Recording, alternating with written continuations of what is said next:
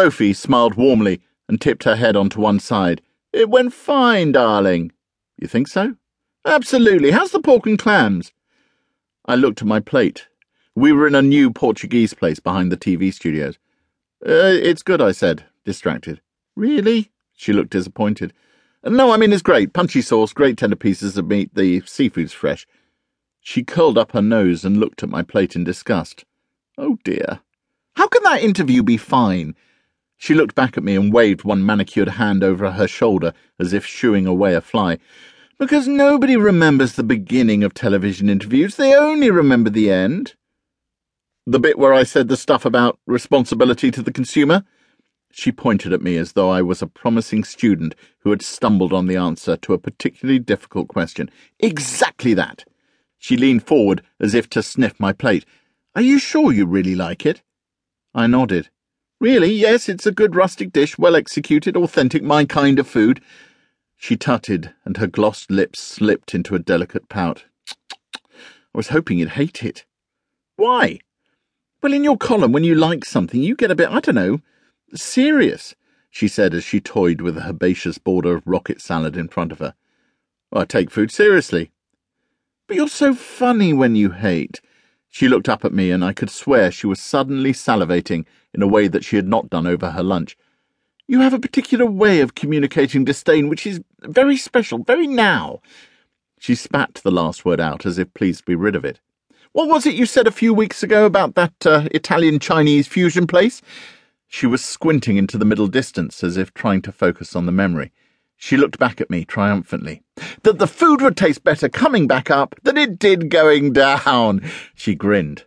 It was something like that. And the new fish restaurant in Margate, where all the waiters wear full waders and big yellow cagoules like they're deep sea fishermen. Do they really dress like that? They really do. What was it you said that time? Uh, it was as if the entire staff was dressed for an exceptionally safe sex party, I said, quoting myself with a shy grin. That's it, fabulous. Actually, I said, some of the fish was okay. It was just the nath theme I hated, which was the point I was trying to make in the. She waved me away. And of course, the brilliant one you did of that Soviet themed cafe in Manchester. Uncle Joe's Kitchen?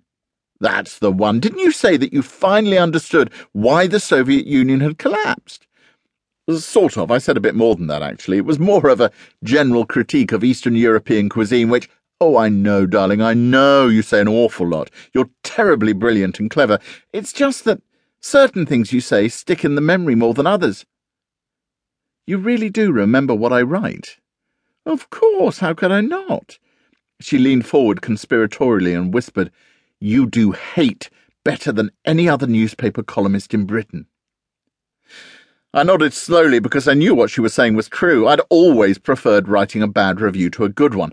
A good review was a drudge, a desperate struggle for diverting hyperbole. A readable column needs a strong narrative, and nice experiences in great restaurants don't make for good stories. There's no definable beginning, middle, and end, just a constant wash of pleasure. A bad restaurant, on the other hand, is stuffed full of character and intrigue and plot. Terrible places and the suffering they cause their customers make for good stories, and so I had begun to seek them out. I had become the high priest of hate. That evening, I managed a little restraint. I ate only two squares of the manjari and just one of the tobacco truffles, while watching the interview go out. Lynn sat next to me on the sofa, unnaturally still, holding my free hand, daring not to look at me in case she grimaced. When it was over, she reached very deliberately for the remote control, switched off the TV set, and after a moment's silence said, Well, that was okay. It was a disaster. She nodded wisely. It was an okay disaster. I came over as a cynical bastard. She grinned, kissed me on the cheek, and said, He's a good interviewer, isn't he? That's not funny. It is quite. I've got a reputation to think about. Oh, lighten up, Marc. You're a restaurant critic, not the bloody Archbishop of Canterbury. He made me look like a self serving prick. Maybe, but you're still the prick that I love. Anyway, I thought you looked rather dashing. Silence. Look, there was no way.